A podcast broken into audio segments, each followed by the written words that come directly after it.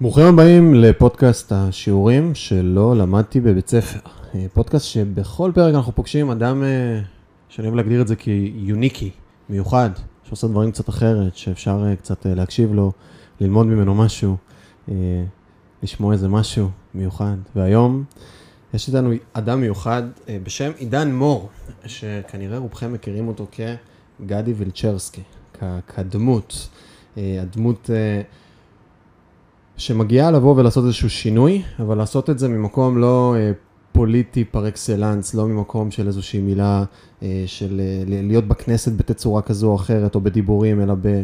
לעשות את זה בצורה ויראלית, הומוריסטית, אה, קצת שונה, קצת פומבית, קצת אה, לגעת בשכבות שאולי לא פותחות את ערוץ הכנסת ומקשיבות לדברים, אלא פותחות את הפייסבוק, את האינסטגרם, ומחפשות את הגג המצחיק הזה שיבוא ויפתח להם את התודעה, ודרך הדבר הזה, אה, בין אם זה להתלבש כמו סרטן, או בין אם זה לעשות כל מיני דברים אחרים.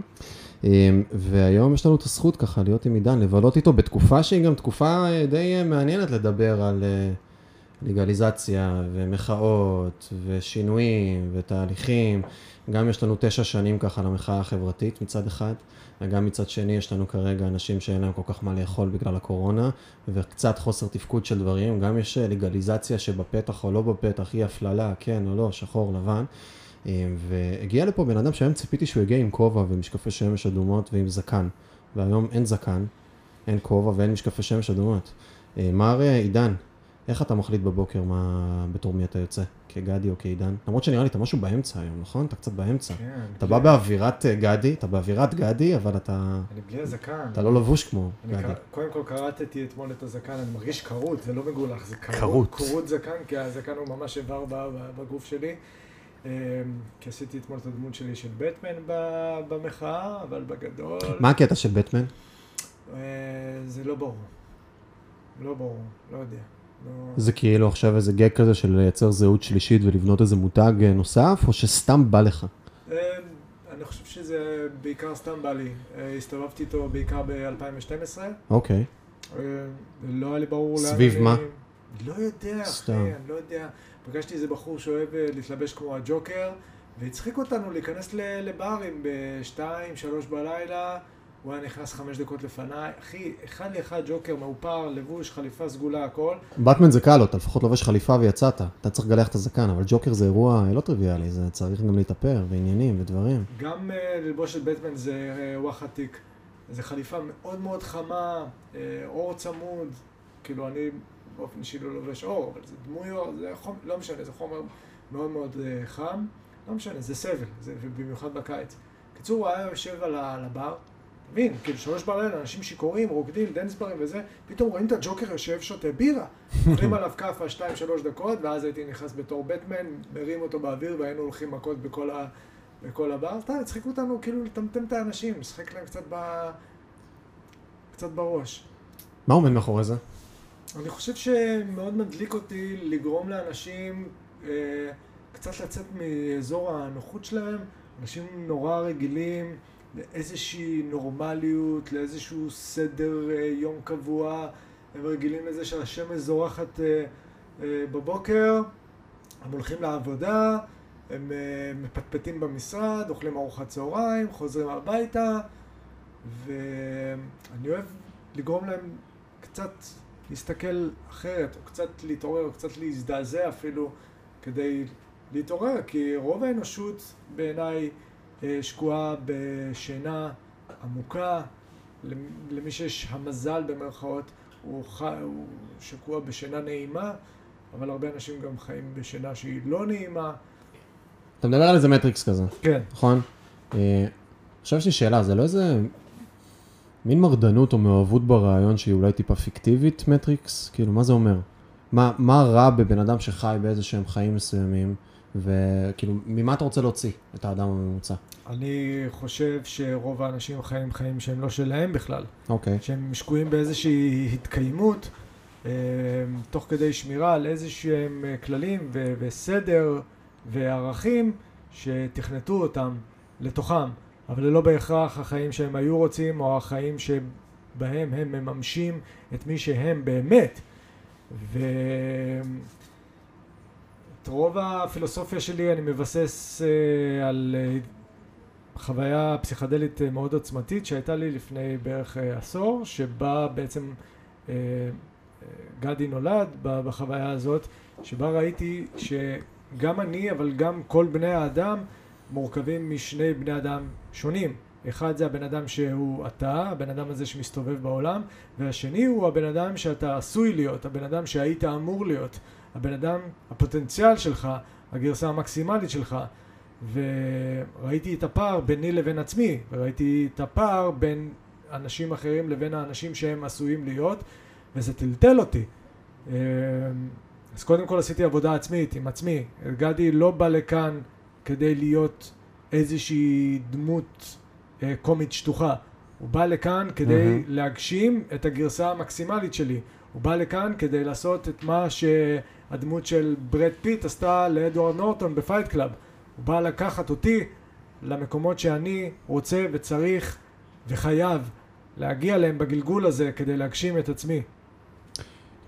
כמה הדמות הזאת אה, השפיעה על עידן ביום-יום שלו, בתכונות אופי, במוחצנות? אם הייתי שואל שאלה, נגיד, מ-1 עד 10, כמה עידן לפני גדי, בעידן אה, טרום גדי, היה מוחצן מ-1 עד 10? אני יכול לענות לך את זה בשני שלבים, כי uh, החלוקה הזאת נעשתה גם לפני שהתחלתי לעשות סטנדאפ. לפני שהתחלתי לעשות אוקיי. okay. סטנדאפ הייתי בוער, הייתי אש, הייתי חייב כל הזמן לצעוק ולהצחיק בכל מקום. הייתי מאוד מאוד ל- לוחץ ומוחצן וצ- וצורח. ממקום של חוסר ביטחון עצמי? לא, לא, ממקום כזה של כולם צריכים לשמוע את מה שיש לי להגיד. אוקיי. אה, זה איזושהי תערובת מוזרה של עודף ביטחון עם חוסר ביטחון. אוקיי. איזה תמהיל כזה משונה שסובל ממנו כל בן אדם שעולה על אה, במה. אה, ומהרגע שהתחלתי לעשות סטנדאפ כעידן, אז נהייתי הרבה יותר רגוע בחיי היום יום שלי, כי היה לי מהמם. את המקום, לפרוק. את הבמה, לפרוק בו את הכל בצורה אה, מרוכזת. אז אה, כשהתחלתי להיות גדי, אז הדבר הזה עלה, עלה שלב, או יותר נכון, הכפיל את עצמו. כי אם הייתי עידן, בחור שיש לו איפה לפרוק את מה שיש לו לפרוק, פתאום הפכתי להיות גדי, שזה בן אדם שלם שנועד 24 שעות ביממה אם אני רוצה, לפרוק בכל החזיתות את כל מה שאני רוצה לפרוק, ולא רק על במה, אלא גם ברחוב, ברשתות החברתיות, אה, בשטח, בהפג... בכל מקום. אז זה עשה אותי, הבן אדם שמחוץ לדמות, בן אדם הרבה יותר רגוע. יותר הרבה- רגוע דווקא. הרבה יותר מעניין. שלב, כי אני מחלק, אם אני מחלק את עצמי למצב אה, מנוחה ומצב קרב, אז ברור שכשאני במצב מנוחה, המנוחה היא טוטאלית ומוחלטת. זה דומה במשהו ל... למה למשל אין אצלנו תקריות כמו בארצות הברית שסטודנט נכנס ל- למכללה או לאוניברסיטה ו- ויורה בחברים שלו? כי כמעט כולנו הולכים ועושים את זה בצבא. אחרי שאתה במשך שנים מחזיק אה, רובה ויורה בשעת הצורך, אתה כשאתה חוזר לחיים הנורמליים שלך, הדבר האחרון שאתה תעשה זה לירות סתם באנשים. עובדה שזה לא קורה אצלנו. ככה גם עם אה, גדי, ברגע שפיתחתי לעצמי את הזרוע הצבאית שלי, מהמם. אז, זרוע צבאית, הגדרה כן. יפה. אז גדי, כשאני אה, אה, אצטרך, אני שונא להגדיר, כי להגדיר זה אומר לגדר, ואני לא אוהב להיות מגודר, אבל אה, בכמה הזדמנויות שהתבקשתי להגדיר את גדי, אז אני חושב שההגדרה שהכי הייתי מרוצה ממנה זה שגדי הוא אה, הדרך האגרסיבית שלי להילחם על זכותי להיות בן אדם רך. אוקיי. דרך אגרסיבית להילחם על זכותך להיות אדם רך. כן, אנחנו מדינה מאוד מאוד אגרסיבית. איפה זה מתבטא לדעתך?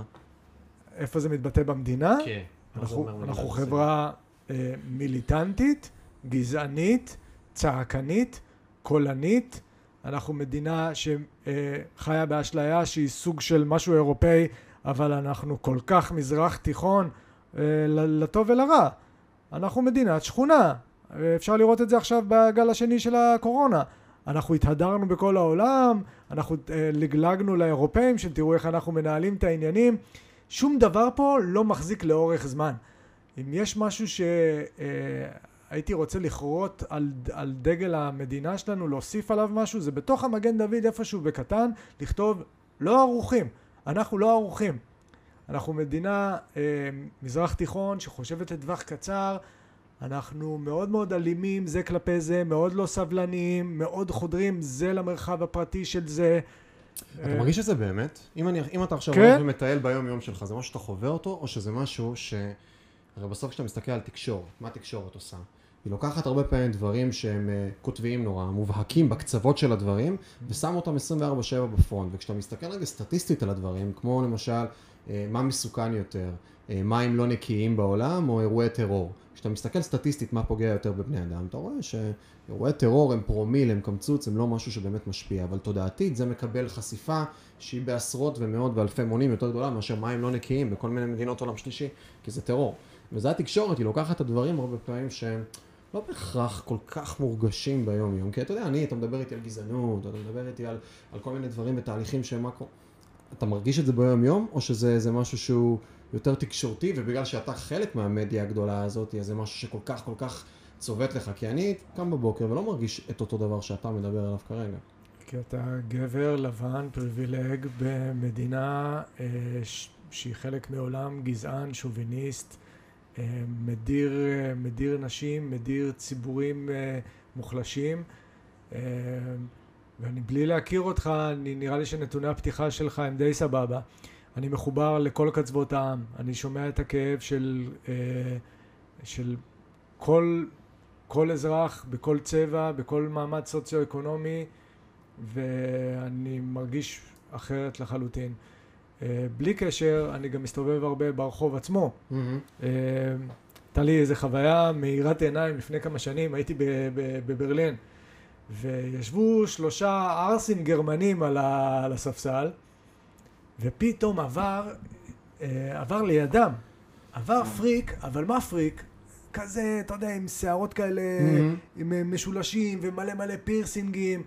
ואני מסתכל כזה מהצד, אמרתי, וואי, וואי, וואי, מה, בטח הם הולכים לפתוח עליו פה. הבן אדם עבר, הם הסתכלו עליו וחזרו לדבר ביניהם.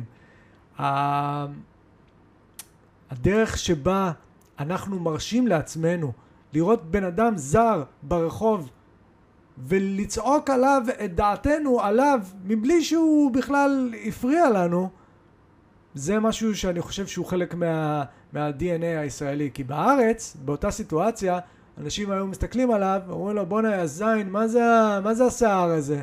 מאיפה הגעת? מהחלל?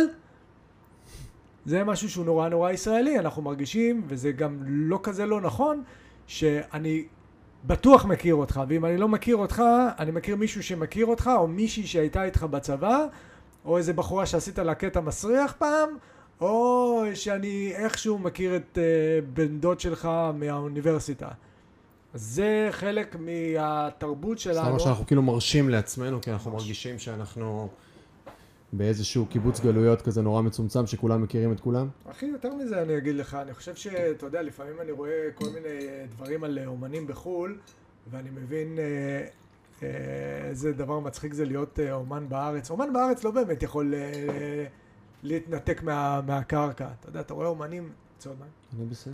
אה, אני רואה אומנים בחו"ל שהם חיים בג- בגטאות אה, הארמונות שלהם בבברלי הילס, וכאלה זה לא שמנותקים ומורמים מהמם. מעם.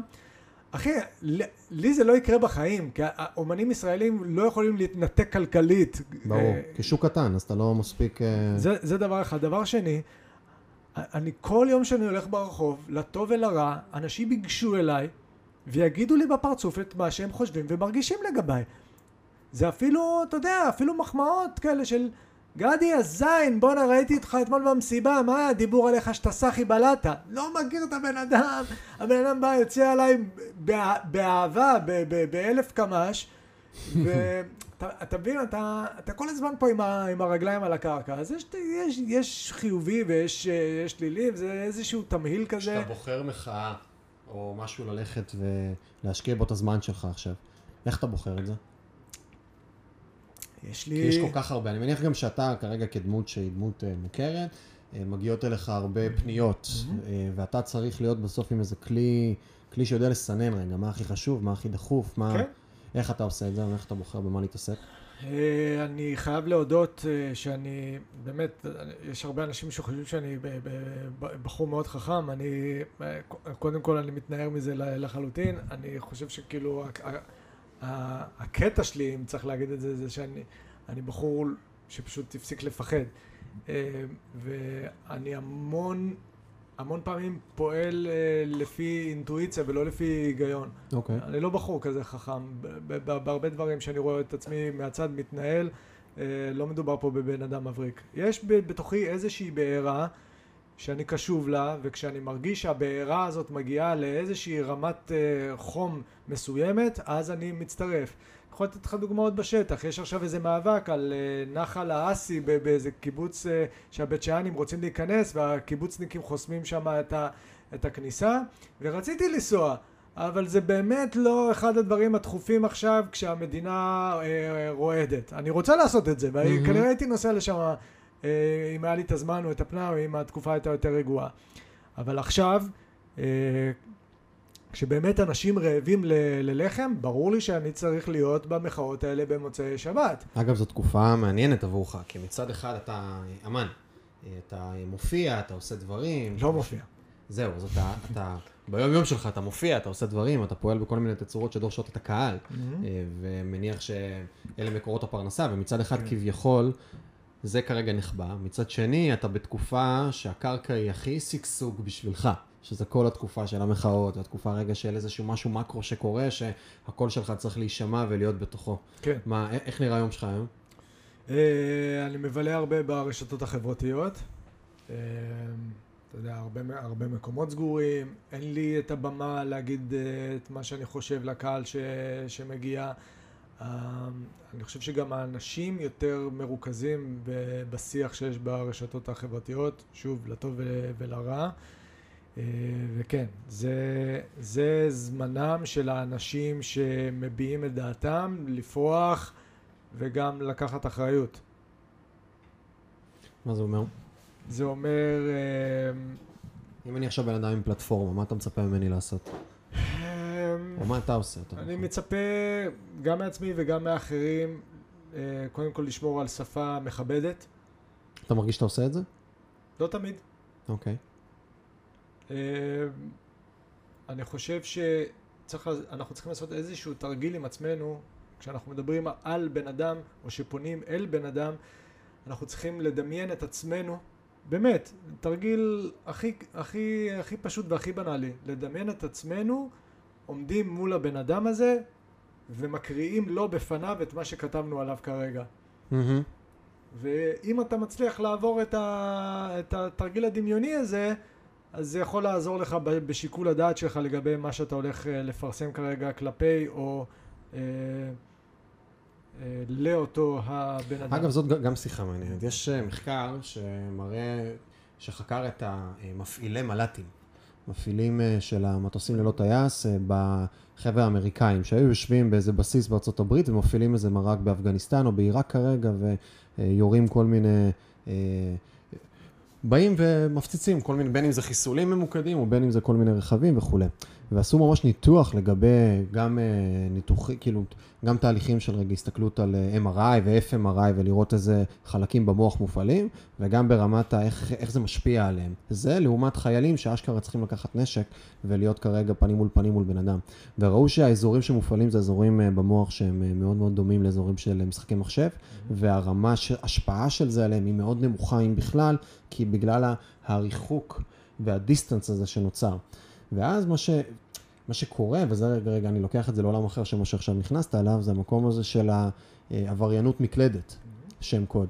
ואני שוב, אני שואל רגע שאלה שהיא היפותטית, פסיכולוגית, סוציולוגית, מקרו, מקרו, מקרו, של האם אנחנו באמת כאלה לא בסדר כחברה? כי כשאתה מסתכל רגע מה קורה ברשת, ההתלהמות והשפה הירודה וכל הדברים האלה, או פשוט החסמים האלה והקוטביות הזו, בעצם שבאה ומכניסה אותנו לתוך זה שיש את, המס... את המקלדת, יש את המסך, זה לא תמיד השם שלי, בסדר? אם זה באיזה טוקבק באיזה מקום, או אם זה כבר השם שלי, אז זה תמיד באיזשהו ריחוק שאני כותב איזשהו משהו שהוא רחוק ממני.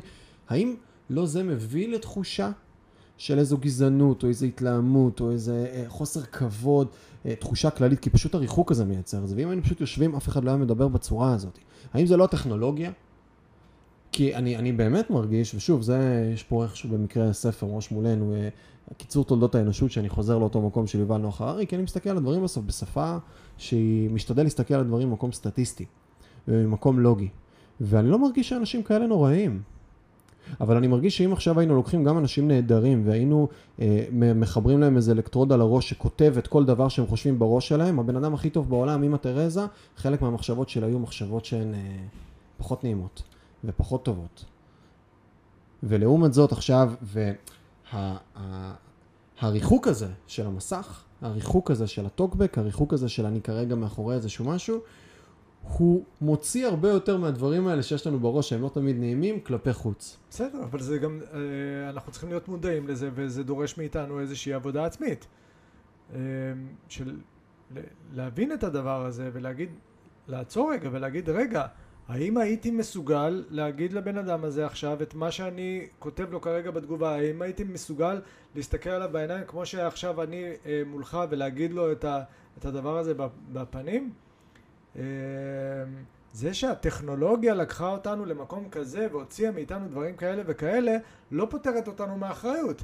זה שהווייז עכשיו אה, לוקח אותך למקום שרצית להגיע אליו ואתה יכול פשוט להתעלם לחלוטין מהדרך, לא מונע ממך את האפשרות גם לעצור רגע ולהסתכל ולהגיד לעצמך, רגע, אני עכשיו בכביש החוף ואני, ואני פונה לכביש 65. אה, זה, זה, זה בחירות שלנו. אנחנו יכולים להיכנע לטכנולוגיה ולהגיד, אה, אוקיי, טוב, זה הטכנולוגיה, בוא, אין מה לעשות, זה השיח, ו- וזה מה שקורה וזהו, ואנחנו יכולים גם לעשות עבודה, עבודה עצמית. שזה תמיד נכון. אם עכשיו אני שואל אותך את אותה שאלה שאמרת, הדברים שאתה כותב, או אומר, או מסריט את עצמך וכולי, כנגד כל מיני אנשים שהם אנשי ציבור כאלה ואחרים, אלה דברים שגם הייתם מסוגל להגיד להם פנים מול פנים? אתה מדבר עם בן אדם שעמד אה, מספר לא, לא קטן של פעמים מול הפוליטיקאים ומחוץ לבתים שלהם, אה, ואמר להם דברים אפילו להפך. אני חושב שכשאני נמצא מול הבן אדם, אני מרגיש יותר אה, משוחרר להגיד לו בפנים. מעניין. אה, את הדברים שאני רוצה להגיד, כי מאחורי מקלדת אני אומר, רגע, אבל, ש... אבל שנייה, אין לי פה, אין לי פה, אין לי פה פינג פונג עם הבן אדם, mm-hmm. אין לי פה התרחשות שיכולה לקחת, אין, אין לי גם את ההזדמנות להשמיע את האינטונציה, שגם אם אני רוצה להגיד לו עכשיו דבר חריף, אבל בקריצה, אין לי את השאנסה הזאת. להפך, אני מעדיף, תן לי לעמוד מול הבן אדם ולהגיד לו את מה שאני חושב, אני תמיד מעדיף את זה, אני גם, אתה יודע, אני גם בא משם. אה, אתה חושב שלמחאות יש תוחלת? הן משפיעות? בוודאי. אנחנו עם אה, מאוד אה, לא סבלני, אז אנחנו, ברגע שהמחאה מסתיימת, או ההפגנה מסתיימת, אנחנו קמים בבוקר ואומרים, הנה, מה... לא השתנה כלום. לא השתנה כלום. לא. יש מולנו, כשאנחנו מפגינים אה, מול הממשלה, אנחנו צריכים להבין שיש מולנו, תרצה, כנגדנו, יש שלטון ש... מורכב מבני אדם שמושפעים מלחץ, שמגיבים ללחץ ואנחנו רואים את זה יותר ויותר בזמן האחרון mm-hmm, כסיטואציה mm-hmm, מאוד קיצונית. Mm-hmm, כן. המסעדנים אמרו ב- ביום חמישי בלילה אנחנו כן נפתח, אנחנו נמרוד בהחלטה והממשלה התקפלה ואמרה אה אוקיי בסדר אתם יודעים מה קחו, קחו עוד כמה ימים. אה, ביבי עכשיו מחלק כסף בלי, בלי הכרה כי הוא... מה אתה חושב על זה אגב? אני חושב שזו זו, זו בדיחה, לא צריך להיות כלכלן ולא צריך להיות גאון בשביל להבין שמדובר פה בבדיחה. כן. לחלק בצורה גורפת לכל אזרחי ישראל, זה מזכיר לי, אתה יודע, זה ממש, זה גם מראה גם כמה הוא, אה, הוא מתייחס אלינו כאל מטומטמים. כי זה בדיוק היחס המעליב הזה של רשות מקומית, כשעירייה אומרת לאזרחים שלה, אה, הנה הבאתי לכם אה, הופעה של אייל גולן בחינם. מה זה בחינם? מי שילם על ההופעה? העירייה. מאיפה הכסף של העירייה? מהארנונה שלנו. אה, אז, אז זה לא בחינם. השאלה בסוף אם אה, ביבי לא כרגע, אה, במהלך הזה פונה לקהל הבוחרים שלו, לאחוז גבוה מקהל הבוחרים שלו. אה, ויש סבירות אה, מאוד גבוהה שכן, ואז הפעולות האלה הן פעולות שתמיד הן באות משני מקומות. אחד, באמת, כביכול, יש איזושהי חשיבה על טובת העם בסוף, ככללותו, וגם יש חשיבה של לקבל נקודות, פופוליזם. יש פה אה, ממש מהלך של אה, בן אדם שמאכיל את, ה, את הקופים בספארי. ככה אני מרגיש שהוא מתייחס אלינו כאל קופים בספארי, שהוא... מה אתה היית עושה אחרת? אני לא ראש ממשלה ולא כלכלן. אוקיי. אתה אתה מבין, זה חלק ממה שמעצבן אותי בארץ. דורשים מהאזרח הקטן, סליחה, אני אולי, אה, אה, יש לי הרבה עוקבים ב- ברשתות החברתיות, ואני קומיקאי שאומר את אה, דעתו, אבל אני עדיין אזרח פה, ודורשים פה מהאזרחים שיהיו כלכלנים, שיהיו אה, בעלי ידע רפואי ומשפטי. לא, אנחנו צריכים לעשות את ה... לחיות את החיים שלנו. וכל פעם ש... כשאנשים אומרים, רגע, המהלך הזה של נתניהו נראה לא הגיוני, הוא אומר, אוקיי, אז בוא תציע אתה תוכנית כלכלית. לא, אני לא אציע תוכנית כלכלית. אתם תנהלו את זה כמו שצריך לנהל, אתם תביאו מומחה כלכלה שיתחיל להתנהג... מה אמת. המידה שלך, אבל בדיוק אני לוקח את מה שאתה לוקח. אתה אומר, אני קומיקאי ואני לא כלכלן ואני לא אה, מנהל גדול ואני לא אני תפקידי, יושב... אני תפקידי זה לבקר... לבקר. לב... כן, לבקר. לדעתי קומיקאי, הוא לא צריך לוודא, הדבר האחרון שהוא צריך לעשות, הוא צריך לעשות... לבקר לא משנה מה? לא. מה אמת המידה שלך לבוא ולהסתכל, האם מה שקורה כרגע הוא טוב או לא טוב כרגע כשאתה מסתכל על הדברים? אם אני מרגיש שתהליך קבלת ההחלטות הוא פוליטי ולא רציונלי, מהמם. אז בוודאי שזו סיטואציה קלאסית שלי כמבקר, לבקר. אין לי, בעיה- אין לי בעיה שתהיה החלטה שהיא פופוליסטית אם היא, אם היא טובה. אין לי בעיה גם עם אה, מוזיקת פופ שהיא נעימה לאנשים. אבל אה, לעשות החלטה שהיא פופוליסטית ופוגעת, לחלק כסף אה, בצורה אה, גורפת, ל... אתה יודע, אה, אין טעם לחזור על הדוגמאות כן, ול... לשרי אריסון ו... כן. אתה יודע שזה מצחיק, אבל ביבי בעצמו גם אמור לקבל 750, לא? נו, זה, נו זה, זה- נראה לך שפוי. גם התגובה האזרחית הייתה תגובה חד משמעית. ארגונים יצאו החוצה, ותוך כמה שעות... אני, אני אבל מסתכל, הזה. אני באמת מנסה להסתכל רגע בעין אובייקטיבית על הסיטואציה הזאת, ואני לעולם לא אצליח להיכנס למכבש הלחצים שהוא נמצא בתוכו, בתוך קבלת ההחלטות שלו, אה, ואני רוצה להאמין שבסוף כן יש לו איזושהי הסתכלות של טובת אה, העם, והוא לא עושה דברים אה, אך ורק כנגד. ובסוף כל פעם כשהוא ניסה לייצר איזשהו מהלך, או הם ניסו כממשלה, כי זה לא רק הוא בסוף קבל את ההחלטות, לייצר מהלך שהוא כן דיפרנציאלי ונותן לפי כל מיני פרמטרים, התפעול פשוט בדרך גרם לכסף לא להגיע. ואז- מבין, אתה מבין שיש...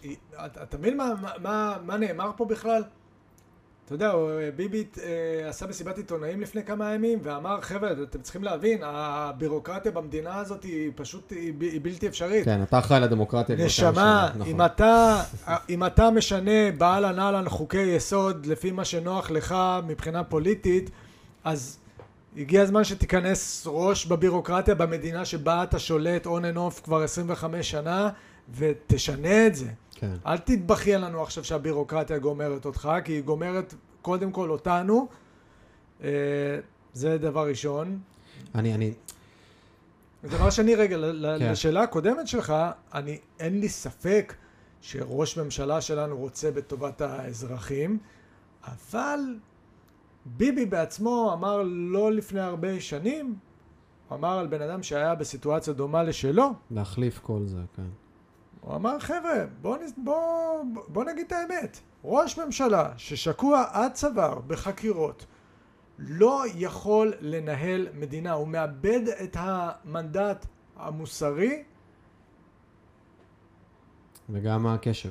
והוא אומר, הוא אומר, הרי, הרי הבן אדם, בן אדם כזה, ראש ממשלה, שנמצא בכזה ניגוד עניינים, הוא אה, לא יהיה מופרך להגיד שבהכרעה בין האינטרס הפרטי שלו לבין האינטרס הציבורי, הוא, יכלי, הוא יכריע לטובת האינטרס שלו. זה ביבי אמר בעצמו בקולו על ראש ממשלה ש... שהיה במצב מאוד דומה לשלו. אז אני חוזר רגע למקום הזה של מחאות. אה, אין ספק שלחץ שהוא יומיומי ופועל כרגע בתצורה שהיא רב-ערוצית, שהיא גם, אה, גם בחדשות וגם דרך כל המדיות החזקות שיש להרבה אנשים, כמו המסעדנים. אה, אין ספק שזה עוזר. בפלסטרים יכול להיות, בדברים שהם מיידיים. שאלה רגע, אני מסתכל על 2011, 2012, המחאה החברתית הגדולה. מה ההשפעות שלה לדעתך? יש הבדל עצום. קודם כל, אז, סליחה שאני קוטע אותך, אז אתה באת עם אקטיביזם ועם אג'נדה לתוך הדבר הזה, או שסתם אה, יצאת לטייל? ב-2011? כן, 2011 ו-2012. מה היה, בר... אני, היום אני מניח שרוב הדברים שאתה עושה, כן. כמובן שיש את התועלת האישית ואת המותג האישי ודברים שאתה מקדם ועושה, אבל האקטיביזם והפעולות, זה, זה מרגיש לי לפחות מהצד שאני מסתכל על דברים שאתה עושה, זה נמצא בראש מעייניך, וזה בסדר הערכים העולה. ב- ב- במחאה החברתית הקודמת, יצאתי לעשות צחוקים. צחוקים. כן.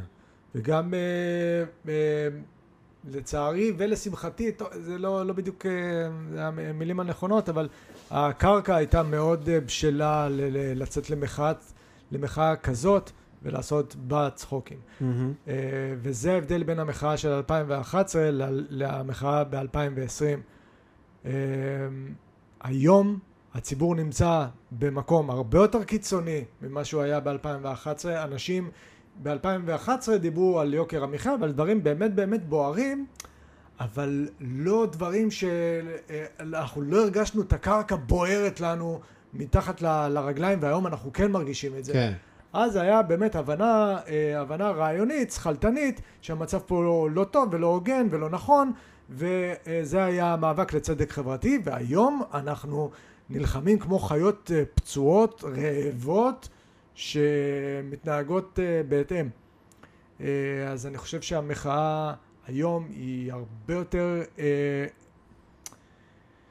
לא יודע איך, אה, איך לנסח את זה. אה, פצע היא- פתוח. היא הרבה משהו- יותר בוערת, היא הרבה יותר מיידית, היא הרבה יותר אה, נוגעת ל, לכיס היומיומי העכשווי של הבן אדם ולא איזשהו רעיון שהוא כמעט אה, אה, ארטילאי לגבי הדירה שאני אמור לרכוש ב, ב, בשנים הקרובות שזה גם משהו שהוא ראוי אה, כשלעצמו אבל אה, גם אווירת הפסטיבל שהייתה ברוטשילד, הופעות האומנים, האורגיות באוהלים, סליחה שאני... אה, אה, על האמת. לא, אין, אין, אין שום דבר ב, בלעשות סקס בא- באוהלים, אבל ברגע שזה עובר לשמה ולא מתרכז בזעם אמיתי של אזרחים שמפעילים לחץ בלתי פוסק על, ה, על השלטון, אז המחאה מפספסת, ובוא לא נשכח מול מי אנחנו עומדים.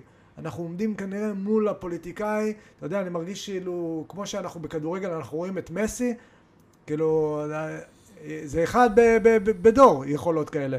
אותו דבר נתניהו, אשף ה- התקשורת, המניפולציה והשליטה בהמונים. הוא, הוא מלך.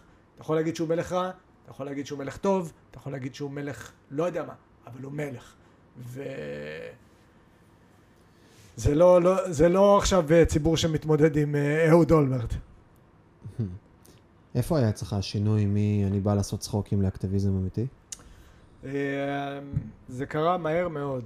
ברגע שהבנתי, אני בן אדם מאוד רגיש, וברגע שהרגשתי את העוצמה של הכאב של האנשים בשטח, זה לקח אותי מהר מאוד למקומות האקטיביסטיים הרציניים. ברגע שאנשים פנו אליי ואמרו לי, תקשיב, אנחנו הבנו שבאת לעשות צחוקים, אבל תעשה לנו טובה. זה היה קטע, כאילו בהתחלה ממש לא כן. הבינו שאתה עושה צחוקים. כן. אחרי חשבו שאתה בן אדם אמיתי, כאילו. היה איזה ערבול כזה של מה, מה, מה, מה, מה, מה, מה, מה, מה, כזה, וזה, אני מוכרח להודות שגם זה, זה בדיוק הקול שעבר אצלי בראש, אבל uh, ברגע שאנשים פונים אליך ואומרים לך, הבנו שבאת לעשות צחוקים, אבל תעשה לנו טובה, יש לך קהל, יש לך חשיפה, בוא תיתן לנו יד במאבק בזיהום האוויר בחיפה, בוא תן לנו יד שאלה, זה גל שרכבת עליו בהתחלה ואמרת, וואלה, זה אחלה לא להמשיך היה את ה... גל אפילו לרכב. עליו, לא היה גל לרכב עליו אפילו, היה איזו סיטואציה של באמת, היה כאוס פסיכי ב-2011, לא... לא, לא מדבר על. המחאה, אני מדבר אפילו, אחי, פוסט מחאה. שכבר נגמרה המחאה, או שעדיין אתה, לא יודע מה, על עדים כאלה ואחרים, וכבר כן. כאילו מגיעים אליך למקום של ה... בוא תעשה איזה משהו, היית במחאה, אז אתה אה, מנהיג מחאות, או אתה עושה אקטיביזם, או אתה עושה כל מיני דברים, ומבחינתך זה כבר ליבה לך את המותג האישי, ועזר לך גם למלא כנראה, למכור כרטיסים ולעשות עוד כל מיני דברים. וזה, השאלה בסוף, האם זה מין סוג של אפקט פיגמליון כזה? הייתה פה אסטרטגיה לדבר הזה, או שזה פשוט... לא הייתה שטו- שום אסטרטגיה. כל דבר שקרה בעשר שנים האחרונות קרה מתוך אה, אינטואיציה מוחלטת. להפך, אני גיליתי את אומנות ההרפאיה של... מעניין. באמת, כאילו לשחרר ולתת לדברים לקרות. ואם אתה כבר מדבר על uh, קהל שמגיע וקונה כרטיסים, אני, אני חושב שאני אחד הסטנדאפיסטים היחידים בארץ שמשלם במזומן על, כאילו, על כל מילה שיוצאת לי מהפה מורידה לי עוד ועוד קהל שמגיע לאולמות. שזה אם זה האג'נדה החברתית שלי, זה אם זה האג'נדה הפוליטית שלי, זה אם מה שאני חושב על, אה, על הדת או על התנהגות כזו או אחרת. אני כמעט כל, כל פעם שקורה משהו במדינה אני, אה, אני אומר את מה שאני חושב וזה באופן אוטומטי נחשב כלוקח צד שזה אומר כמעט באופן אוטומטי שמישהו בצד השני יגיד אה וואלה אז אני לא בא להופעות שלך ו... אני רואה את זה קורה. אבל זה כאילו כן הקטע שלך, כאילו... מה זה קטע שלי? יש את אדיר מילר, ויש את שלום אסייג, ויש את אה, שחר חסון, שלא יגידו לעולם דעה פוליטית, כי מבחינתם התפיסה שלהם זה להיות בסוף אה, אהובים על כולם ושנואים על אף אחד, וזה מה שמוביל אותם, וזה הנרטיב שהם מביאים איתם. ואתה מביא נרטיב שהוא נרטיב אה, מיליטנטי, תוקפני, אומר את מה שיש לו על הראש, ואני גם כשאני בא לשמוע אותך בהופעה, אני בא לשמוע את זה. זה אתה בסוף. כן. אין פה איזושהי... אה, באתי להגיד, אין פה איזושהי דמות שזה די אה, קורי, שזה די מצחיק, אבל כן. אין פה איזושהי דמות. אה, זה מזכיר לי לפני אה, כמה זמן, אני עכשיו עושה הרצאות פסיכדליה עם אודי קבלק, ואני מוצא את עצמי בדמות, עומד מול אנשים ואומר להם, חבר'ה, תהיו אתם. ואז אתה יודע, אני נקרע מצחוק, אתה יודע, אני, אני עומד עם, עם אני אומר, וזה, וזה אומר לכם בן אדם שחי בדמות כבר עשר שנים, תהיו אתם, זה מה שחשוב בחיים. אה, הדמות היא הכלי שלי כמו שאר גיבורי הקומיקס, זה להוציא את עצמם במלוא הדרם החוצה במלוא כוחם. איזה סיבה יש לברוס וויין, מיליונר מכובד, להיכנס לחליפה מטופשת של הטלף? אה, יש בזה איזשהו עניין. לגבי האג'נדה החברתית, אה, זה משהו, אני חושב שבצבא המ"מ שלי כתב בהערכה שלי, שהוא שלח אותי לקורס מ"כים, הוא כתב שאני סובל מביקורתיות יתר ומחוש אה, צדק אה, מפותח מדי, משהו כזה. זה בוער בי. אני לא יכול לראות משהו שקורה, שיש לי משהו להגיד עליו. ו... ויכולת גם להשפיע, פלטפורמה ו... להשפיע. נכון, ו... אתה יודע, זה הרבה פעמים גם מתחבר למשהו שהוא פופולרי, כמו...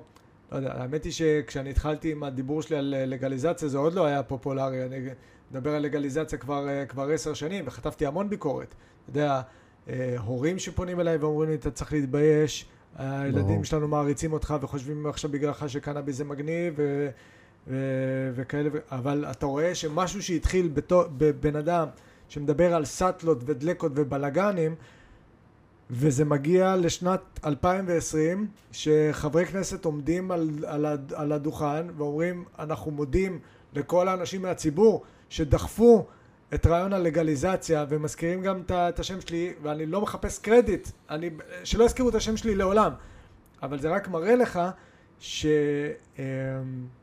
שהדחיפה של משהו שאתה מאמין בו, זה יכול לקחת עשר שנים, זה גם יכול לקחת מאה שנה, כן. אבל גם עצם, אתה יודע מה, גם בלי סיכויי הצלחה, עצם המאבק שלעצמו הוא מטרה ראויה. זה גם מעניק לך קצת משמעות, אני מניח. מה זה מעניק לי משמעות? יש משמעות, זה לא מעניק לי. המשמעות קיימת. המשמעות היא לא אבסולוטית, אבל המשמעות היא בסוף משהו שהוא... אני מדבר רגע על הפרטי שלך. Mm-hmm. כשאתה סטנדאפיסט שקם בבוקר והולך עושה הופעות, כמה, כמה זמן עשית סטנדאפ לפני שנכנסת לדמות? שמונה שנים. שמונה שנים. כן. וואלה. אני מניח שתפיסת חייך או רמות האושר שלך היו קצת שונות מאשר הם עכשיו. כי יש משהו גדול בזה שאתה, כל דבר שאתה עושה, או רוב הדברים שאתה עושה, כל הזמן יש איזו מטרה חיובית עליונה שאתה לוקח בה חלק. לא צריך להיסחף, אחי. מטרה חיובית עליונה, יש גם הרבה שטויות, אחי, אתה יודע, מצאתי את עצמי, גם, אה, אתה יודע, המתנגדים, המתנגדים, האנשים שכאילו, אה, שמתנגחים בי, כל הזמן מזכירים לי את המחאה שעשיתי על ביטול אה, בובספוג של ערוץ ניקולודיון. בסדר, זה גגים, עזוב, אתה גם קומיקאי בסוף, אבל... בסדר, אבל אני גם אוהב לעשות שטויות, אתה יודע, וכאילו, וגם כשאנשים, אנשים נורא צריכים לדעת מה אתה. אתה זה או אתה כזה, מה אתה כזה, שאנשים רואים אה, דוגמן אה, מוציא שיר לרדיו, רואה מה זה, מה, אתה, אתה, אתה דוגמן או זמר? מה אכפת לכם? אני גם וגם. אני גם חכם ורוחני, ואני גם שטוטניק ו- ו- ו- וטמבל לפעמים, ו... אבל אולי אנשים צריכים הגדרות, כי הם צריכים. ודאות. הם צריכים, אנשים, חי... אתה יודע מה, ותודה לאל שבאה הקורונה. הקורונה, חלק מהדברים המדהימים שהיא הביאה לעולם, היא הביאה לכאן שיעור באי ודאות, שיעור באי הגדרות, שיעור ב... פרק הכל, כל מה שחשבת.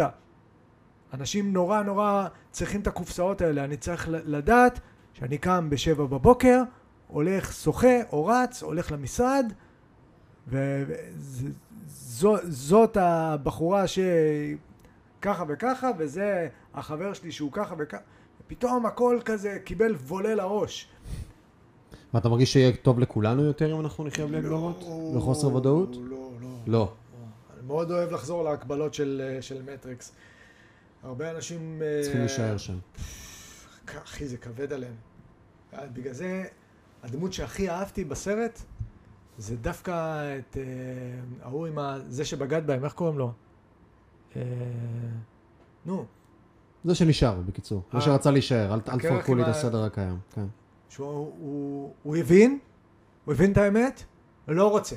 מהמם, לא רוצה. סבבה לי. כן. אתה יודע, גם, יש גם איזשהו מיתוס כזה, שהאמת, הדבר החשוב ביותר. מי אמר שהאמת זה הדבר הכי חשוב?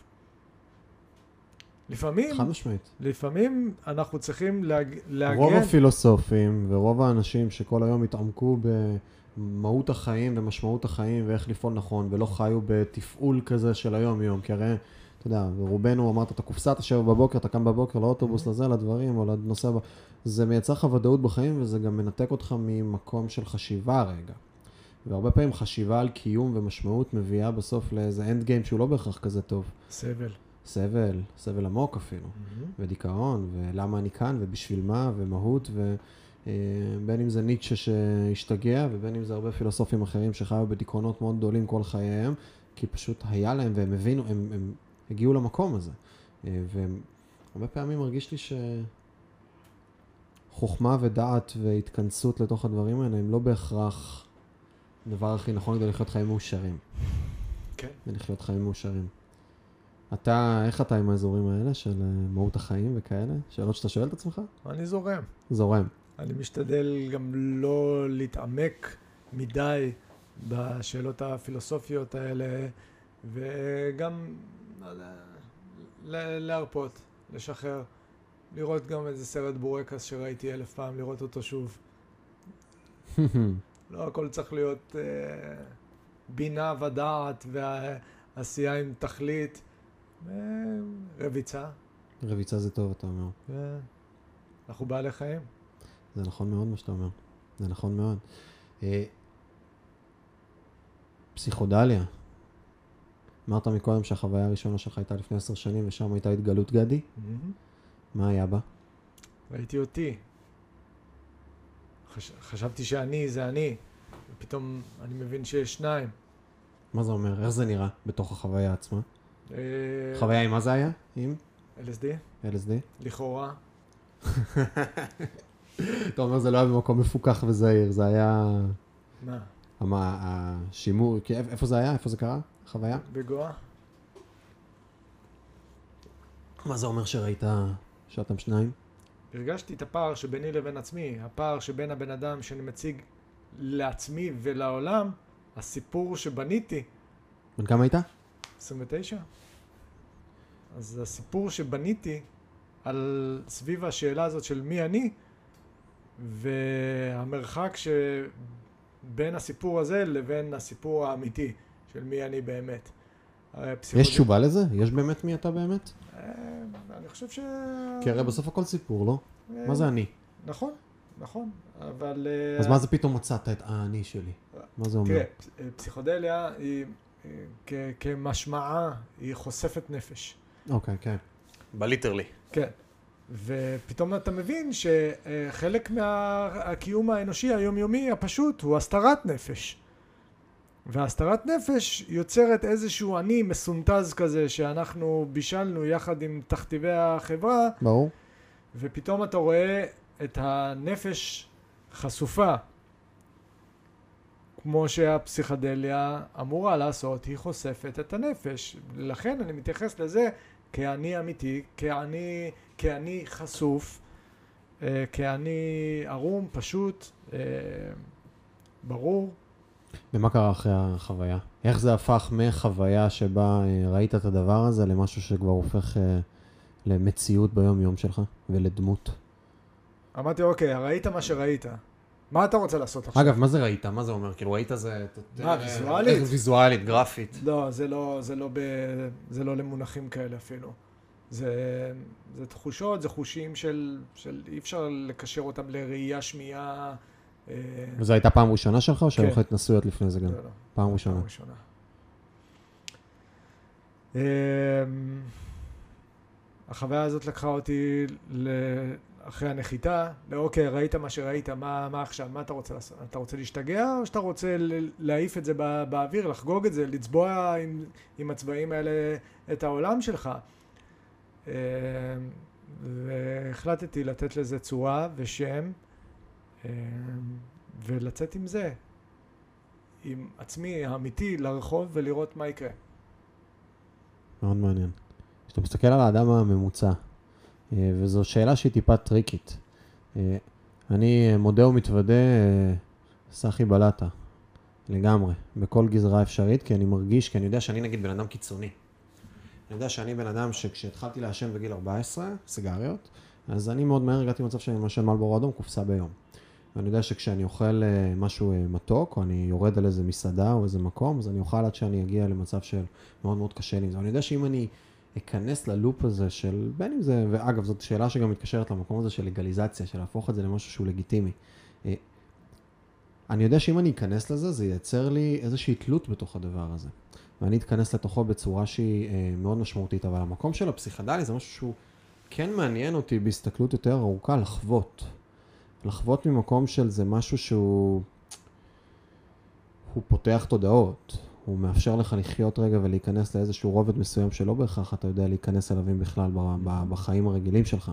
הוא יודע לבוא ולפתוח לך שאלות.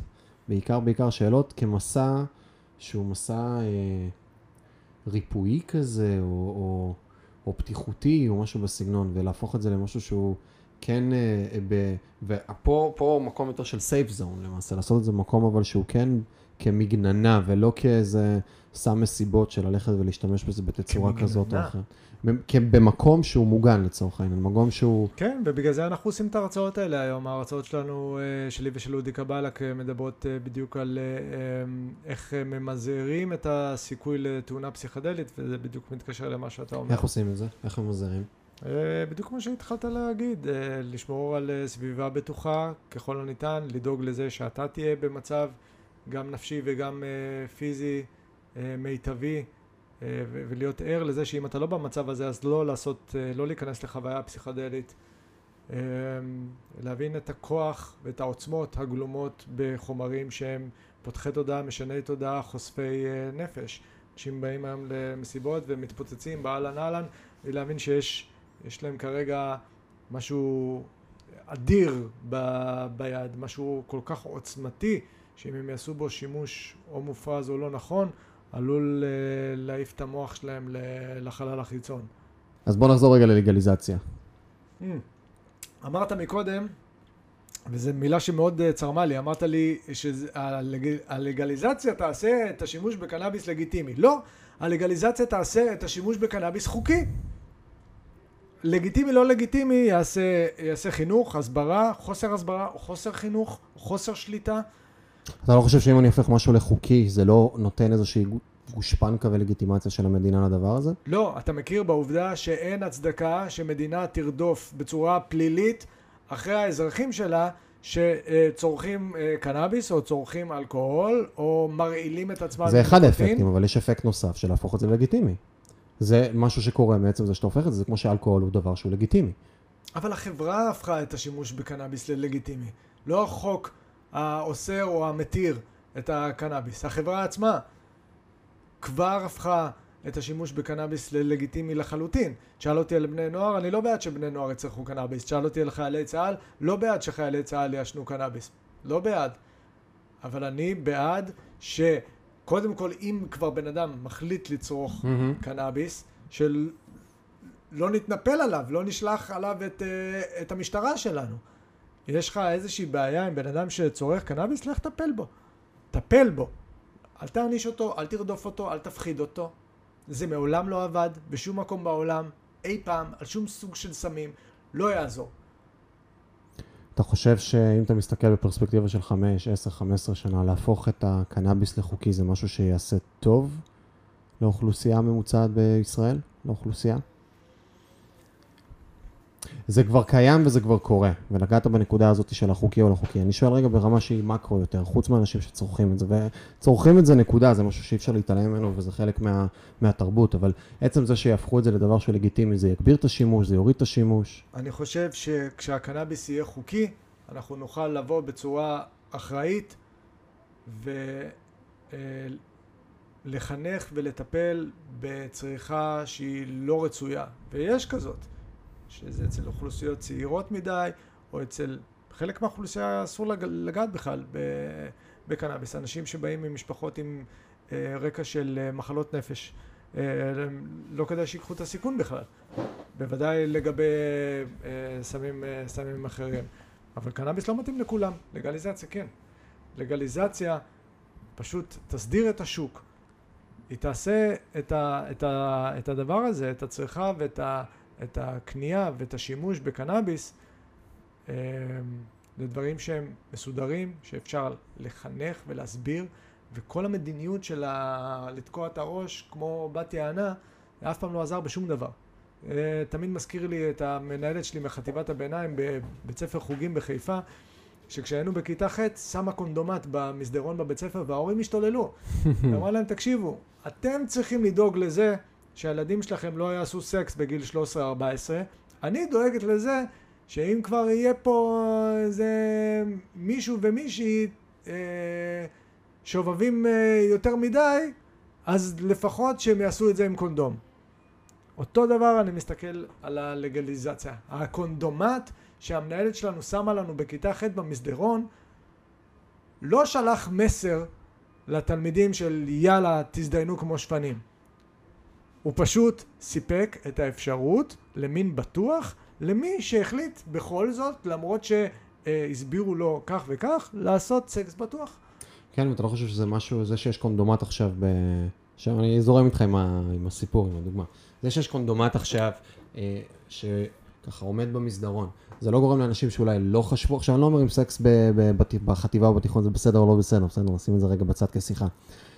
מי שכרגע לא היה בלופ של הדבר הזה, או לא חשב על זה כאופציה, בסדר? כרגע פתאום לא מתחיל לשאול שאלות לגבי מה זה, ואיך זה, ואיפה זה. אני חושב שמישהו... זה שם את זה במודעות, מכניס את זה למשהו שהוא הופך להיות כאילו למולנו כל הזמן. כי אם אני עכשיו, בסדר, אני כבן אדם אה, נכנס לפיצוצייה, וכרגע אין לי, אין, לי, אין לי מריחואנה, אין לי גראס כרגע שם, אין לי קנאביס שאני יכול לרכוש אותו. ופתאום הוא נמצא למולי, ועומדת למולי השאלה. של האם לקנות או לא לקנות, אולי לנסות או לא לנסות, זה לא יגרום לאיזושהי צריכה שהיא מואצת של הדבר הזה, זה לא יגרום לאיזשהו תהליך שהוא תהליך. עכשיו יש גם שאלה של האם זה טוב או לא טוב, נקודה כללית לגבי חייו של בן אדם, זאת שיחה אחרת. זה, אני- זה, אנחנו יכולים אה, לדון על זה עכשיו, על, על כל דבר שקיים. חד משמעית. ב- וכאן איפשהו צריך לעבור הקו הזה.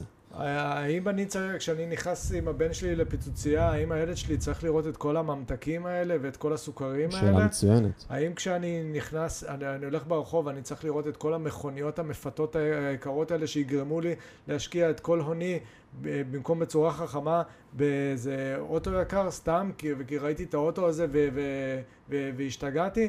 אחי, צריך גם לתת קרדיט ל, ל, ל, לבני אדם. איפה עובר הגבול? קוקאין זה בסדר? אני לא חושב שקוקאין זה בסדר, אבל אני חושב שזה לא בסדר להעניש בן אדם שעשה קוקאין. אוקיי. אני מאוד uh, מתחבר לגישה הפורטוגלית, שעשתה אי הפללה לכל סוגי הסמים. Uh, כי אם אנחנו uh, מתייחסים לבן אדם שעושה סמים כאל בן אדם עם בעיה, למה לי uh, להעניש בן אדם עם בעיה? אם הבן אדם הזה יש לו בעיה, אז במקרה המקסימלי צריך לטפל בו, לעזור לו, לא? סמים זה רע. אם הוא עושה לעצמו רע, אז אולי נעזור לו. אי הפללה עם קנס כביכול, או משהו בסגנון? לא. אי הפללה במאה אחוז. כן, אני לא בקיא בפרטים הקטנים, אני לא יודע, אולי בן אדם שנתפס עם קוקאין, לא, לא, לא יודע, גם הרעיון הזה של מה, עכשיו תקנוס אותו על מה, מה, לא, לא יודע. אה, אני זוכר שכשהיינו בבום, בבום פסטיבל בפורטוגל, לא, לא, לרגע לא חששנו אה, אה, ממשטרה, כי ידענו שיש אי הפללה. לא חשבנו אפילו קנס, לא קנס. וידעת שזה חוקי. שזה בסדר. ש... שזה חוקי. שזה לא, לא, לא שזה, שזה חוקי, בסדר. אלא שזה לא, זה mm-hmm. לא, לא חוקי. איפה אתה עוד חמש שנים? לא יודע, אני, נראה לי ב-2025. אתה לא מתכנן את העתיד בכלל? למה? למה? הנה עוד שיעור שהקורונה הביאה לנו. למה? למה שתתכנן את העתיד שלך? אני לא אומר לך, יאללה, בוא נחיה את היום ו... ו, ו לא. אני אומר, בוא נקום בבוקר, נסתכל לימינה שמאלה, נרגיש רגע מה, מה אנחנו רוצים לעשות עם עצמנו. אם אתה רוצה להיכנס לאיזשהו תחום, משהו שמעניין אותך, ליצור משהו, אה, אני כותב, אני מופיע, אני עושה דברים, אני, אני, תשאל אותי אם אני יודע אם אני אעשה את זה עוד, אה, עוד שנה, אני לא יודע. אני בן אדם שמשתנה, שמתפתח, שמנסה להיות אה, קשוב ל, mm-hmm. לקול הפנימי שלו. לא, לא, לא רוצה לאחוז במשהו רק בגלל שהוא עובד או מצליח או היה נכון לשעתו. הרבה אינטואיציה. הרבה הקשבה עצמית. רק אינטואיציה, אחי, הלב יודע, המוח מה הוא יודע? הוא יודע לעשות חישובים, הוא, אבל הוא בדרך כלל הוא טועה. מעניין. היה לך איזה... מה, מה האירוע האקטיביסטי שאתה הכי גאה בו? שעשית? גאה בו? אני לא יודע אם המילה כאילו, אני חש גאווה על אירועים... אה, אני חושב שהשינוי התודעתי לגבי אה, קנאביס, אה, לא יודע, אני מרגיש שיש לי בזה איזושהי תרומה לציבור. משהו נקודתי. מעניין, אבל זאת נגיד מטרה שכשנכנסת אליה, הסתכלת על זה כמשהו שהוא טווח ארוך, או שפשוט היית ככל פעם עושה איזה משהו בתחום הזה, באזור הזה, ו... לאט לאט זה התהווה לאימפקט משמעותי. באמת שהרגשתי איזשהו אה, חיבוק אה, עצום מה, מהציבור, מהקהל שלי, אם אפשר לקרוא לו ככה, שמבקשים ממני, יש לך קול, יש לך קהל, יש לך חשיפה, אתה יודע איך לעשות את זה, תציל אותנו. אנחנו כל היום, כל יום, מישהו ב... מה זה מישהו? מלא אנשים. עוברים חיפושים משפילים, פותחים להם תיקים, כונסים אותם, אה, מגיעים לבתי משפט, חוטפים קנסות, נכנסים להוצאות של עורכי דין. על מה? על זה שהם החליטו לעשות שחטה? על מה? רצת עם פייגלין אז, נכון? בזמנו. רצתי. הלכתי. הלכת. כן. אם היית באמת נכנס לכנסת, זה משהו שהיה מעניין לך לעשות? או שזה היה רק עוד איזשהו חיזוק? אה? לא, אני חושב שהמקום הזה הוא לא בשבילי. אני לא אומר שאני לא ארוץ שוב, אבל אני יודע שהמקום הזה הוא לא בשבילי. למה לא? זה מקום שאני חושב שהוא, אני, אה, הנפש שלי לא בנויה על הדבר הכל כך מטונף הזה, הגועל נפש הזה, באמת, הם שוחים שם בערימה של חרא, mm-hmm. וכל היום דופקים אחד את השני, ו... ומתכססים תכסיסים, זה מאחורי גבו של זה, ועסוקים במניפולציות. ופה ושם גם יש חברי כנסת שבאמת עסוקים בעשייה ציבורית ובדאגה, באמת בדברים חשובים. ואני חושב שגם את זה אפשר, אפשר לעשות. אני, קשה לי לראות את עצמי מסתדר שם אני, השאיפה שלי עם פייגלין הייתה להיכנס איתו לכנסת, להעביר את החוק של הלגליזציה ולחזור לחיי. חבר כנסת לא יכול לעשות סטנדאפ, אה, ואני לא רציתי להפסיק להופיע. רציתי להיכנס איתו לכנסת, לשקר לך שהתמונה הזאת היא בראש של גדי וילצ'רסקי עומד עם הגלימה שלו מעל אה, דוכן הכנסת, ו... אתה יודע, הוא אומר להם, כאילו, תזדיינו כולכם, תתחילו לדאוג. לציבור, חבורה של פרזיטים מנותקים שעסוקים כל היום בבר מצוות של חברי מרכז ואני לא יודע מה. יש לך ילדים? יש לי בן אחד, בן אחד, סיני, סיני. כן, הוא כמעט בן ארבע. איך זה להיות גם גדי וגם עידן עם אה, ילד? האבהות זה משהו שהוא הוא נבנה מיום ליום. זה פשוט הופך להיות חלק מהחיים שלך, ואתה כל יום מגלה דברים, אה, מוותר על דברים, זוכה בדברים, אה, המון אחריות, אה, המון אהבה. זו אהבה אחרת, זו אהבה שלא לא הכרתי. שינה אותך? אה, לקחה אותי למקומות אה, אחרים. אה, אני חושב שהבן שלי נתן לי איזושהי, איזושהי משמעות שהייתה חסרה בכל הפאזל הזה של, ה, של הזעקה החברתית, של המלחמה על העתיד שלנו פה. זה, הנה, זה, זה, זה, העתיד, מהמם. זה העתיד כן. שלו. פתאום לעתיד יש משמעות. כן, הנה, זה, זה, זה, זה הוא. ואיך הוא עם כל ה... אה, גדי ועידן, עם כל הד... שתי דמויות האלה שנמצאות שם? אה, אתמול בערב, לפני שהוא הלך לישון, דיברנו בשיחת ויד- וידאו, והוא רואה פתאום שהיה בבטמן. אתה מדבר איתי על אה, עידן וגדי? לא שורט אותו. פתאום הוא רואה, הוא מסתכל, הוא אומר לי, מה, מה זה אבא, אתה, אתה בטמן? אני אומר לו, כן, היום אני, היום אני בטמן. יופי. לא, לא זה טבעי לחלוטין, וואלה, כן. מעניין. וזוגיות? כמה זמן אתם ביחד? אנחנו לא ביחד, לא אם ביחד, אתה מתכוון. לאמא של הבן שלי, אנחנו לא ביחד. אוקיי. אה, אני בזוגיות, כי זה גם עניין. כן, אני כן. בזוגיות היום עם מישהי אחרת, עם מישהי נדירה מאוד, וזה לפודקאסט שלם אחר לגמרי, כי הזוגיות הזאת, אה, כשאני מדבר על הזוגיות הזאת עם אנשים, הם אומרים לי, מה, מה, מה, איך, אה, מה...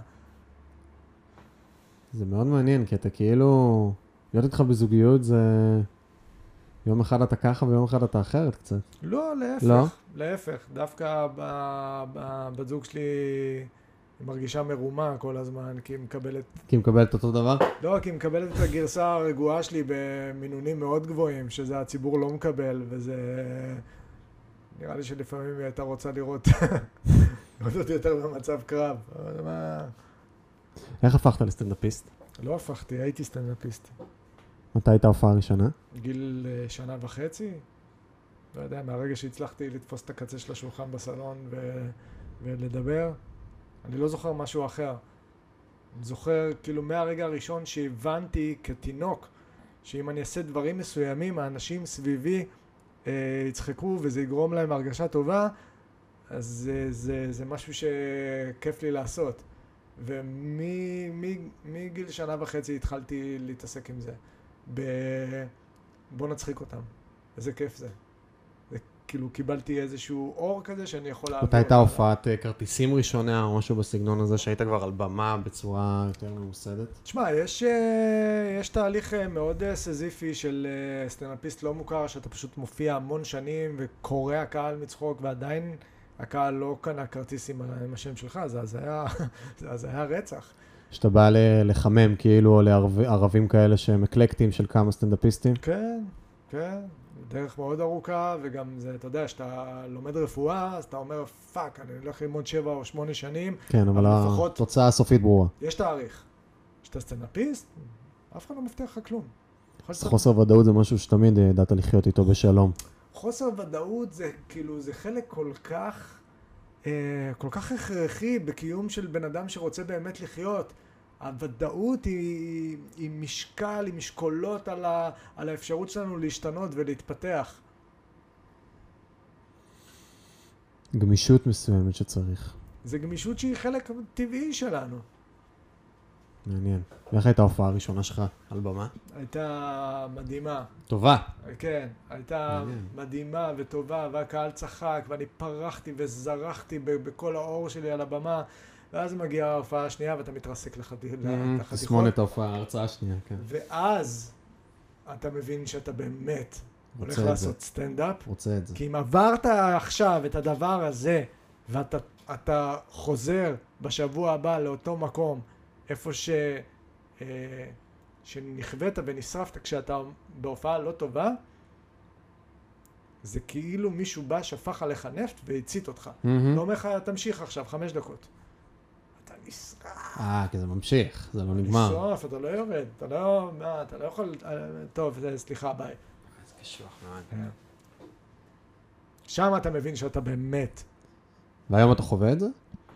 זה יכול לקרות היום? היום זה משקל אחר לגמרי, זה סוג אחר לגמרי, זה כי מצד אחד הקהל מכיר אותך ואוהב כן. אותך ומרים לך ויודע שאתה גם טוב ושאתה אתה גם, אתה יודע, מי שמגיע גם להופעות שלי זה גם אנשים ש...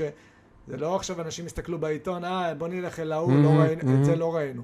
לא, אנשים אומרים, בוא, בוא, בוא נלך לגדי, בוא נשמע קצת סטנדאפ לגליזציה ו... כן, כן, כן. דברים כאלה. זה מצד אחד. מצד שני, הקהל עכשיו שילם כסף, ובאו לראות אותך, והקדישו לך ערב שלם. אה, צריך לתת להם. אתה צריך לספק סחורה. יצא לך. להופיע רק כעידן בזמן האחרון? לא, לא היה לי הזדמנות. קבעתי הופעת אה, חילופי משמרות בין גדי לעידן. שזה אומר? של הופעה אחרונה של אה, גדי, עם... אה, זהו, ומשם אני ממשיך כעידן, וההופעה הזאת לא קרתה מעולם, כי הקורונה הגיעה. רצית להרוג את הסטנדאפ של, של גדי? לא. להרוג, כן? ל- ל- ל- לעשות לו את הפאוזה? כן, וואלה. הגעתי לאיזשהו, לאיזשהו, לאיזושהי תקרה בסטנדאפ. הרגשתי שאני יכול ב, בתוך הדמות של גדי לדבר על המון המון אה, דברים, ופתאום אני רוצה לדבר על, על האבהות שלי, ופתאום אני עומד בתור גדי על הבמה, וחבר'ה, אתם יודעים שאני אבא. והקהל, מה, מה, סליחה, מה? והרגשתי שפה זהו, זה, ה... זה כבר הרגע שגדי צריך ללכת uh, הצידה, ובהפוך על הפוך, היום כעידן, אני יכול להגיד בחופשיות הרבה דברים שכבר גדי, כבר קשה לו. אתה עדיין מתרגש לפני הופעות? בטח, אחי, מה זאת אומרת? כן, עדיין יש את הפרפרים של אם ילך, לא ילך, וזהו, מן הסתם זה מתמתן, אבל... זה, אתה יודע, זה, אתה נהיה מקצוען בזה, אז זה התרגשות אה, אחרת, אבל אה, עדיין, אתה אדרנלין, ואנשים באו לראות אותך, ואתה צריך בלייב לתת עכשיו בראש. וכשאתה עושה את הסוויצ'ים בין עידן לגדי, כן. אז מה התחושות? תחושה אחרת? בטח, על הבמה. בטח. עצם העובדה שאני עם משקפי שמש על העיניים ועם שיער ארוך שגולש לי על הפנים, התלבושת המגוחכת, זה דברים שמכניסים אותך ל... אנרגיה, לרוח שטות. לסטייט, כן. תחשוב מה אתה עובר בפורים כשאתה לובש על עצמך תחפושת. אתה מתחפש בפורים? למה? מצחיק. אתה הולך פשוט חצי, חצי תל אביב גדי, אז אה, זה קצת... אה, לא. לא, לא מזהים אותך. אני עובר חוויות מאוד מצחיקות בפורים. מה? אה, אתה יודע, אני הולך בעיקר למסיבות טבע, אז אנשים שהם דלוקים, מה, באמת. תפסה אותי פעם בחורה כאן, בצוואר, מצמידה את הראש שלה לראש שלי ככה, אני מסתכל עליה ככה, ואז היא מסתכלת על חברה שלה וצועקת לה, מפגרת, אמרתי לך, זה לא הוא, והולכת. אני נשאר כזה... אה, כמה, כמה בנוח אנשים מרגישים.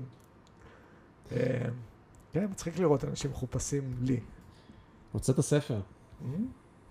למה? אה, להוציא את האמת החוצה. הסיפור שלי הוא בערפל כזה, לא ברור, חי בדמות, מה הוא עושה, למה הוא עושה, מה זה. הוצאתי הכל החוצה, הכל. כולל סיפורים סופר אישיים, אה, כל הנפש והלב שלי בספר הזה. איך הייתה חוויית הכתיבה? אה, מרפא? בעיקר. השיתוף בסיפור האישי שלך, השיתוף עצמו הוא מרפא. אני כאילו מרגיש שכל אחד צריך לכתוב ספר אוטוביוגרפי. כל אחד. גם אם הסיפור שלו לא מרגיש לו כאיזה סיפור הוליוודי או איזה סדרה בנטפליקס. כן. יש משהו מאוד מרפא בתהליך הזה של כתיבה. כן. מרפא. אילן הייטנר שהוא חבר, הוא גם היה לקוח בעבר וזה, אז עשיתי אצלו גם, אה, את הסדנת כתיבה שלו. מן הסתם, כמובן. אה, אה, וזה. הרבה... וואלה. כן. מגניב. זה קטע שעשית סדנת כתיבה. מתי, אגב? חמש שנים. זה חלק מכל התהליך הזה של להתחיל לכתוב את עצמך ולא רק לכתוב דברים בחוץ. אה, תהליך אה, תרפי מאוד, אה, מאוד יוניקי, כן. מאוד יוניקי. הכתיבה בזרם תודעה, להוציא מתוך עצמך דברים, להפוך את הדבר הזה למנת חלקך בצורה שהיא יומיומית. אתה ממשיך לכתוב אגב? כן, ברור. יהיו עוד ספרים? כן, אני עובד עכשיו על הספר השני שלי, הספר של עידן, ככה יקראו לו, כלומר הראשון היה הספר של גדי, אוקיי. עכשיו זה הספר של עידן, שאני חוזר אחורה. אלא הספר אה, של גדי מתאר מה עברתי בתור סטנדאפיסט שהופיע שמונה שנים על הבמה והיה באיזשהו משבר וגילה בעצם שהוא מישהו אחר. ובספר השני שלי אני חוזר אחורה למי זה בכלל היה הבן אדם, ש... מי זה היה הסטודנט למשפטים הזה, בן ה-22, שאכל כאפה אה, של זרות מהעולם והבין שהוא בעצם סטנדאפיסט. סיימת משפטים אגב? כן, אשכרה. כן. תוך כדי הסטנדאפ. כן. מה, כתעודת ביטוח או, כ... תשמע, או זה כאינרציה של כבר התחלתי את זה, אז... אה, אני לא יודע מה אנשים יודעים על תואר במשפטים, אבל זה תואר שהוא מאוד מאוד קל.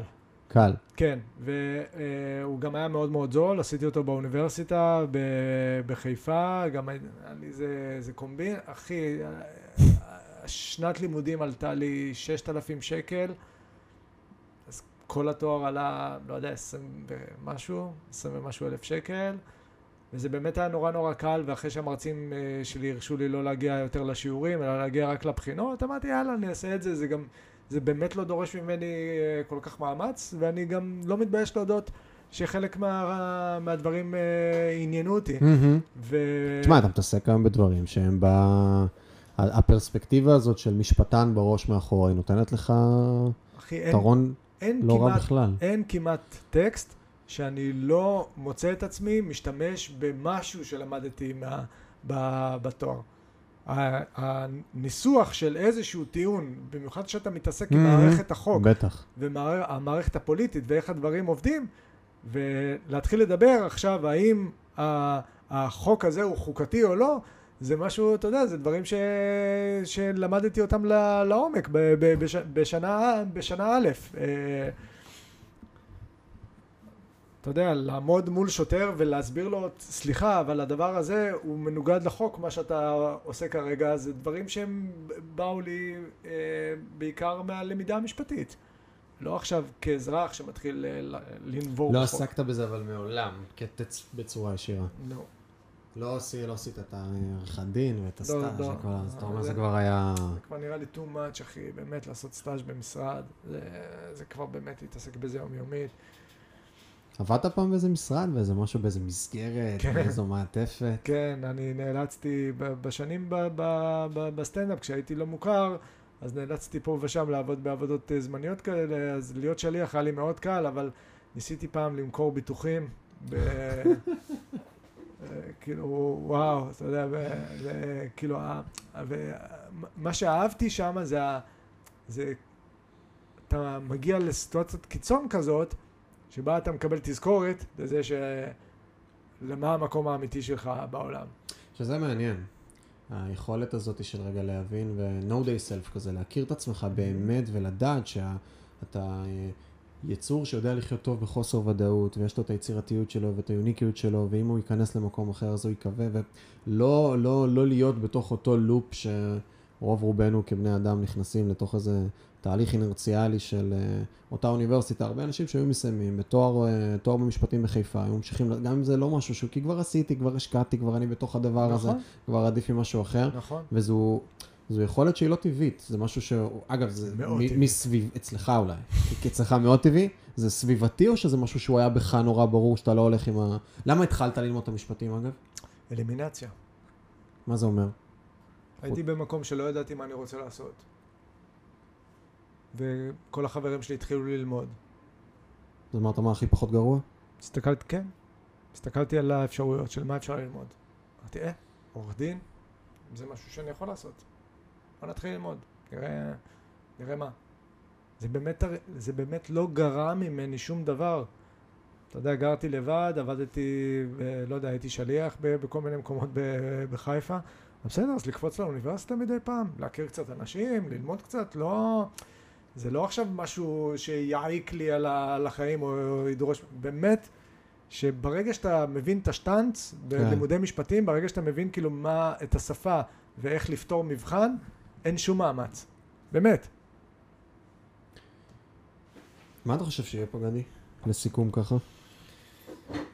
זה מאוד אה, מאוד מאוד מאוד תלוי ב- באנשים. מאוד מאוד תלוי בעם. זה באמת, אתה יודע, זה כמו המשל הבנאלי הזה של הפ- הפרפר נמצא אצלנו בתוך היד. אם הוא חי או מת, זה תלוי מה אנחנו, מה אנחנו נעשה. אנחנו יכולים למעוך אותו ואנחנו יכולים לו לפתוח את היד ולתת לו חופש. אתה הולך להיות הרבה בבלפור עכשיו, וברוטשילד, ובבימה, ובכל מקום שמתאפשר? לאיפה שה... שהאש שלי תיקח אותי. איפה שאני ארגיש שאני נחוץ, ואיפה שאני ארגיש... גם, אתה יודע, גם... אה, המון פעמים אני גם הולך להפגנה כאחד האדם, בלי הדמויות שלי ובלי כלום, אני פשוט עומד עם האנשים וצועק. יש משהו כס... מקסים ב... בלהיות סתם מהמם. עוד בן אדם שעומד עכשיו עם, עם עוד אנשים וצועק, ולא, אה, הנה ההוא אה, אה, עושה live, ו... לא, לא, אני סתם בן אדם שעומד וצועק עם כולם.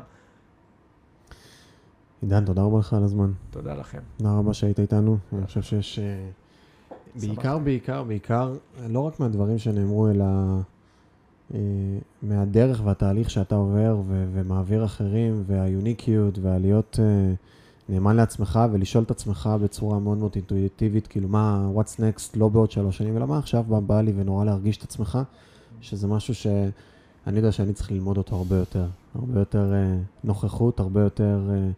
לחוש ולא, רגע, תכננתי תוכנית ועכשיו להיות לפי אותה תוכנית ולצאת מהמקום הזה, וזה משהו שמתי מעט הם מספיק חזקים עם מספיק אה, אה, ביטחון עצמי או מסוגלות עצמית, או אני אפילו לא יודע איך להגדיר את זה, לבוא ולצאת נגד המוסכמות של החברה ולהקשיב לעצמם.